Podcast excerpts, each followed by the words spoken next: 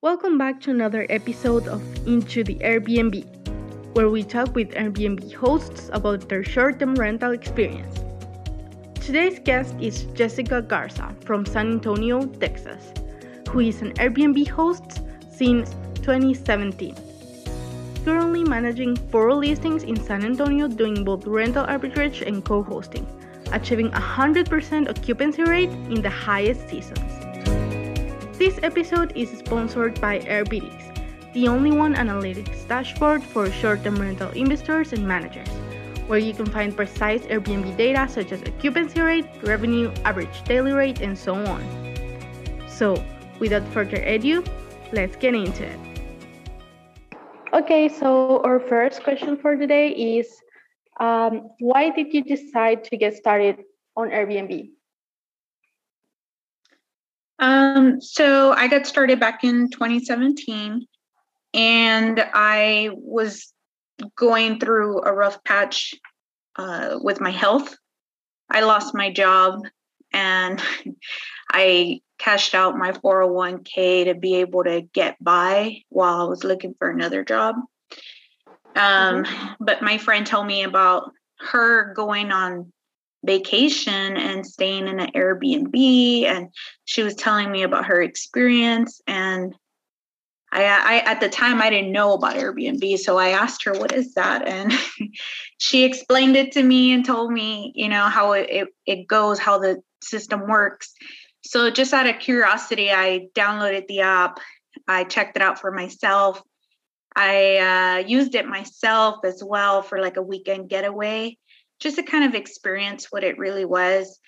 And mm-hmm. I thought to myself, like, I could do this for supplemental income and to help me get by until I find another job. And so that's what I did. I actually started out just renting out my master bedroom and mm-hmm. in my personal home. So I did like a shared space.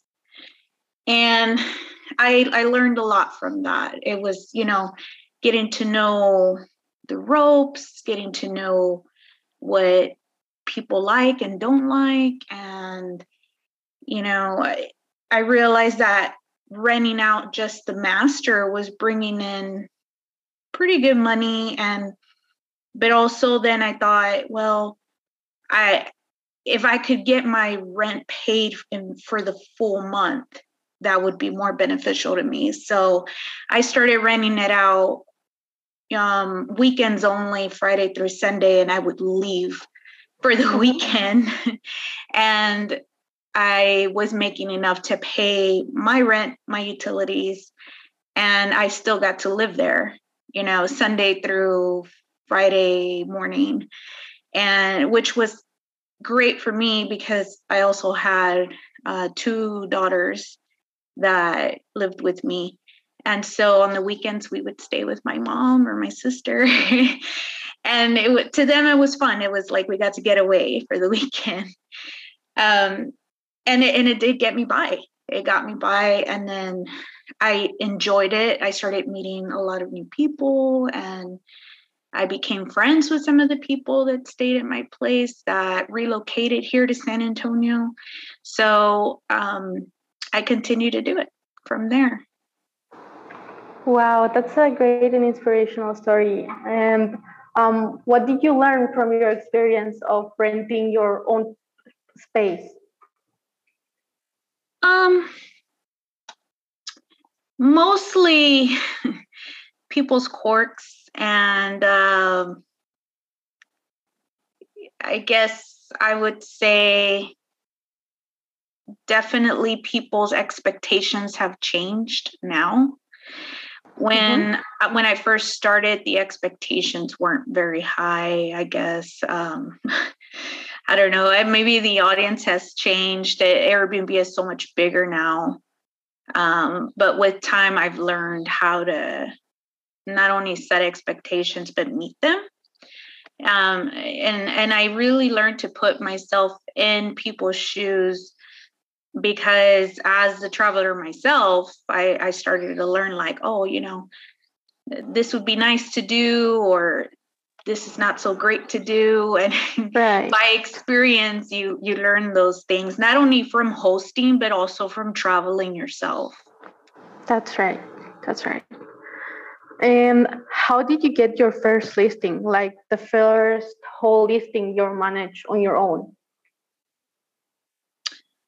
Um, it was through rental arbitrage, and it was actually with my uh, current home, the home that I started renting out my master bedroom in. I mm-hmm. moved from just the master to the entire place only on the weekends.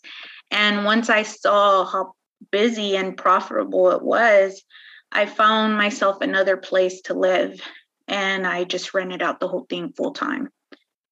And from there, I just continued to accumulate properties. And when COVID hit, I did close a few. I closed three, and I kept one. Wow. Um, I thought I, I was going to hit financial ruin, but in reality, I only had one month, which was the first month of the initial lockdown, where the place was empty and I came out of pocket. But after that, it, it got really busy again. And it was from people relocating here, um, people that needed to quarantine, and they needed their own space away from their family that they lived with. Um, it, it, it got busy real quick after that. So I started to just build up again the properties that I had let go before. I understand. Um, since you told me previously that you manage um, four listings and some of them are rental arbitrage, do you mm-hmm. think in your area, San Antonio, is it easy to get um, lenders to agree to do rental arbitrage, or do you have some kind of secret for that? How do you convince them? There's a lot of pushback now. Back in... When I started, there wasn't so much pushback, but now with Airbnb getting bigger and there's just so much more competition in it as well, um, the city themselves have gotten a lot more stricter about where you can Airbnb.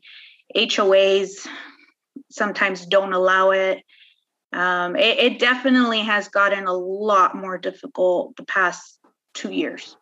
Mm-hmm. to to convince a landlord to let you do this. And then once you convince the landlord, you're you're having to deal with the city or the H O A or the actual management property. So um, in reality, all you got to do and hope is hope for the best. When you present the fact that what the positives are, and those positives are usually the fact that the property is constantly being maintained. It's constantly being cleaned. It's being supervised.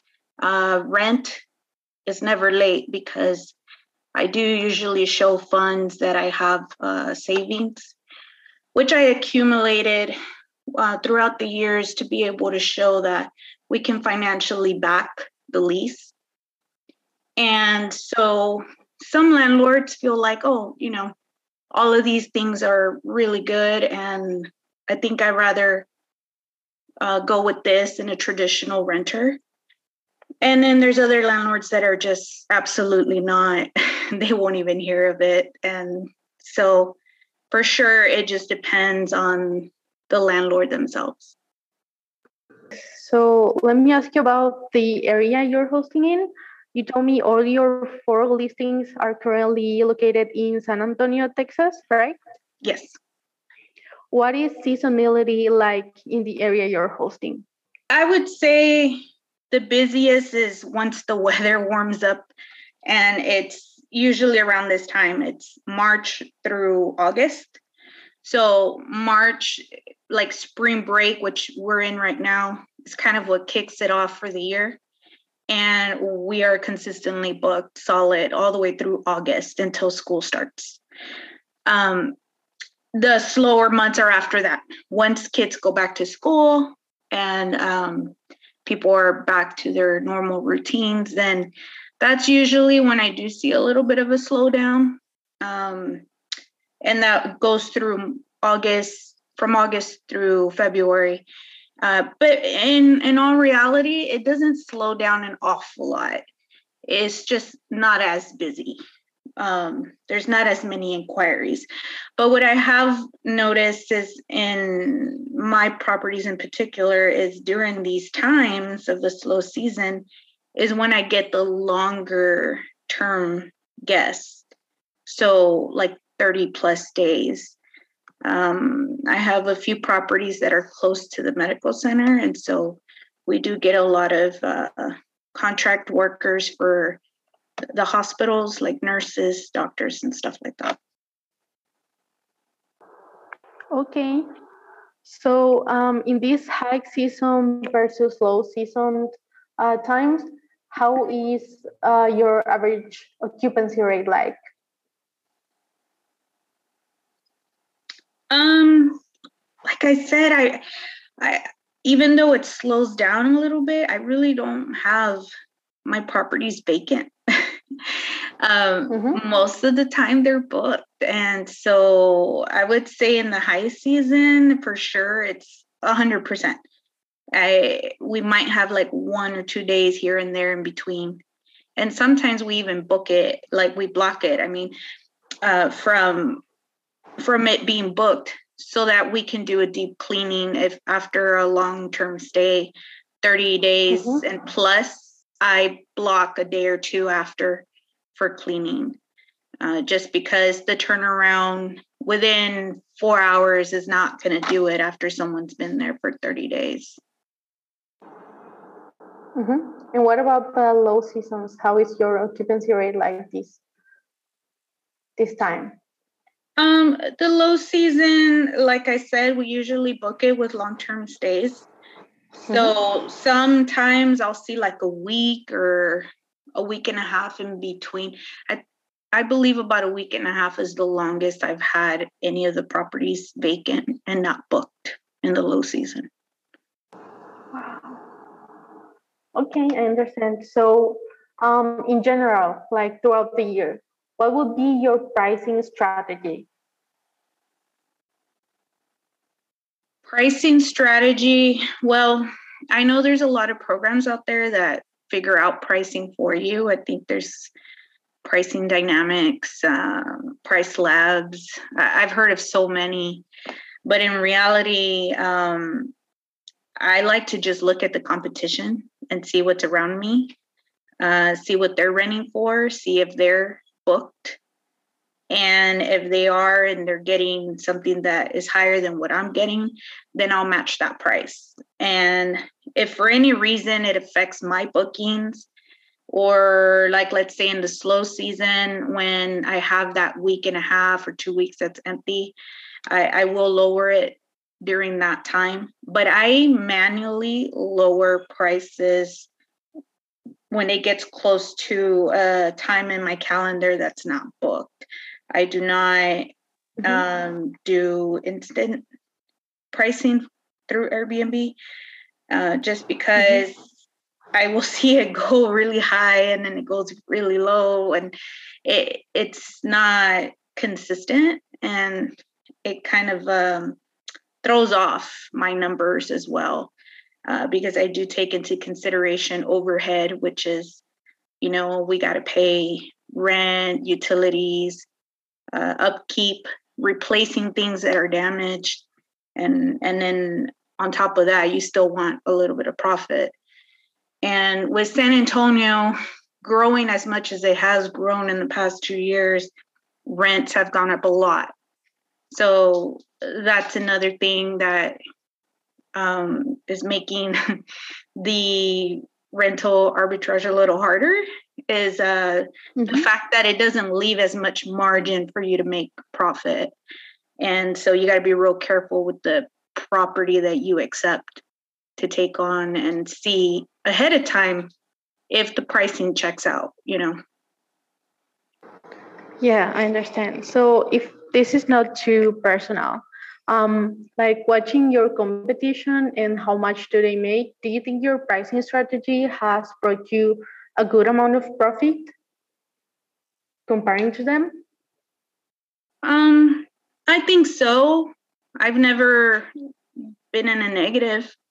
I've been able to build enough um, of a like a safety net as well. Like I said, I show proof of funds to the landlords as well to show mm-hmm. that I can financially back up an entire year lease. Uh, mm-hmm. So the reason I do that is probably because I'm used to doing that. Um, I'm also a real estate agent. So when we price mm-hmm. listings, when we price homes for sale, that's what we do. We do a C M A, which is you're evaluating the market at the time that you're putting the house up for sale. So you're looking within your neighborhood, homes around you, what did they sell for? And you compare it according to square footage. So I pretty much do the same thing with the rentals. And I think when people are looking to book a place online, they're doing the same thing. They're looking to see probably what's the cheapest for the nicest. So mm-hmm. they're looking for a nice place to stay. Definitely got to have some nice pictures to attract them in. But also overall, price is what's going to sell. Price is what's going to get you the bookings. And if you're more expensive than anything else on the app, uh, you probably won't get as many bookings. That's right. That's really good to know. And I would like to know, based on your experience running Airbnb, what has been in the past um, years your top challenges you have encountered? Why? While being a host? Um, biggest challenges with guests as a host? With guests while doing rental arbitrage, whatever you find the most hardest to um, go through. Um, I actually find real estate a lot more difficult and stressful than uh, Airbnb, but so mm-hmm. when I'm dealing with Airbnb problems, it's to me, it's like, it's a big problem, but it's no big deal. Um, I would have to say would be difficult guests, um, people that break the rules. Uh, recently, I had a person stay for three months and they removed all the smoke detectors in the apartment to be able to smoke inside. Uh, they didn't bother putting them back on. And mm-hmm. so also they damaged a few things in the property. And uh, they, oh, they also opened up all the windows and left the A C running, like at a very low temperature. So wow. the electricity bill was through the roof. Like I had never paid such a high electricity bill for that specific property. So mm-hmm. I would have to say it would be inconsiderate guests that, you know, um, it almost seems like on purpose they break all the rules because it's clearly laid out in, in the check-in instructions, um, mm-hmm. in the listing itself. I try and reiterate the information as many times as possible so that later on they say I didn't know. Um, And that's what I try and avoid. I, I want to make sure they have all the information up front. And for the most part, I've had really good guests. Um, I've been lucky, but you know, you get you get your troublesome guests every once in a while. That's good. Good to hear your experience because you know many um, future Airbnb hosts are very discouraged to get started on Airbnb because of these Um, stories of nightmare guests. They think that's going to happen, happen to them on a regular basis or that it's going to ruin their business. So it'll be great if you can give us some tips. Uh, you can share with us some tips for other Airbnb hosts or future Airbnb hosts who would like to get started. Yeah, I can understand that. That it, my biggest fear has always been and still is um, squatters. I have mm-hmm. not had a squatter situation, but yeah, I mean, it's very possible. And to me, that's my biggest fear. But definitely, I think the biggest tip is that you learn from every guest, that you change things and improve as you go. So like with the, the guest that I just told you about, um, after that, I decided to put an electricity cap on any stay over thirty days. I give them an amount that if their electricity use goes over that amount, they're responsible for the difference. And so mm-hmm. that's probably the best advice I could give to anyone, is that you're constantly learning from your own experiences.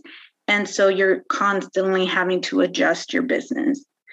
And I would also say, do not get overly involved emotionally. It's a business and it should be treated as a business. I've seen a lot of talk on social media groups where people treat the properties, um, I guess, like their own personal home. And for your own personal home, it might be different. If you're doing room share, that's very different, because you, your personal self is there. You're sharing space with someone you don't know. Correct. Um, but if you're not sharing the space, it's a business, and you really have to separate yourself from that and just treat it as a business and not get overly involved with every move the guest is making.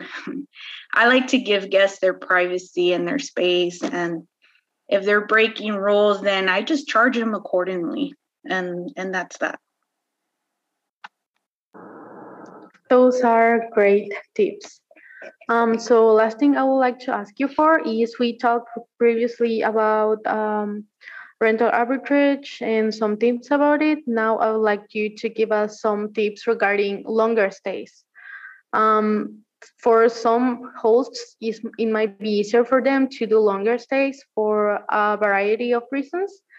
Mm-hmm. And maybe they're scared of it, or maybe they think it's not going to work in their place, but in case they get it going, are there some tips you'd like to share for them?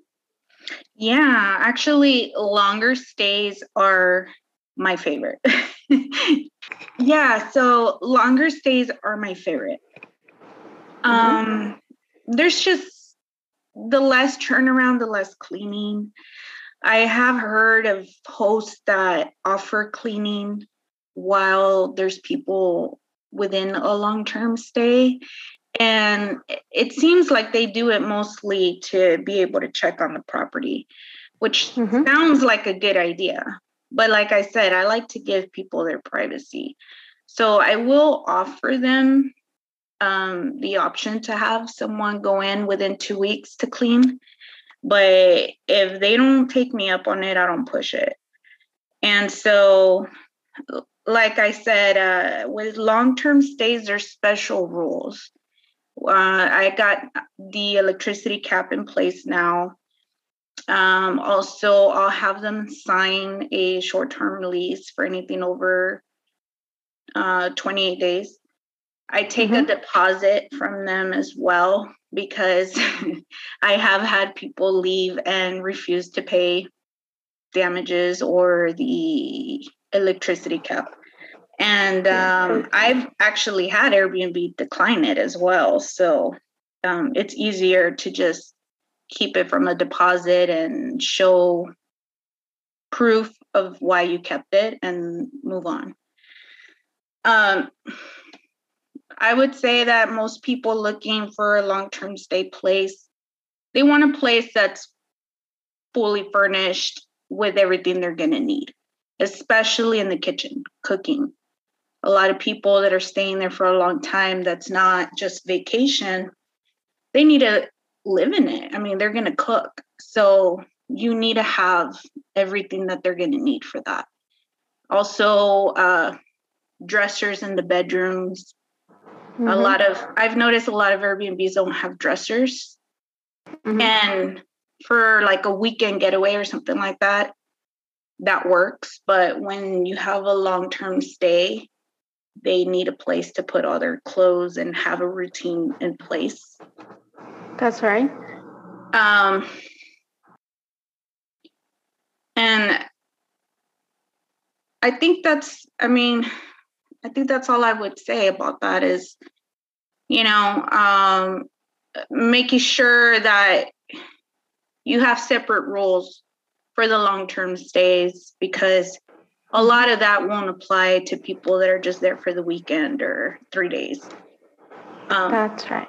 Yeah. So, but definitely because there's less turnaround, um, and there's less, usually there's less traffic in and out of your property. Mm-hmm. Uh, with the long-term stays, it's usually working professionals. So you don't have an entire family coming in and out of your place a lot. Right. So um, that that's probably like another pro for a long-term stay. Right. Those are really good tips. Actually, there's one more little question I would like to make. I've seen uh, many hosts struggle with um, when they have troubles with guests, for example. They don't know if it's easier to solve it with the guest or um, also call Airbnb, tell Airbnb about the problem in case it is something really um, serious.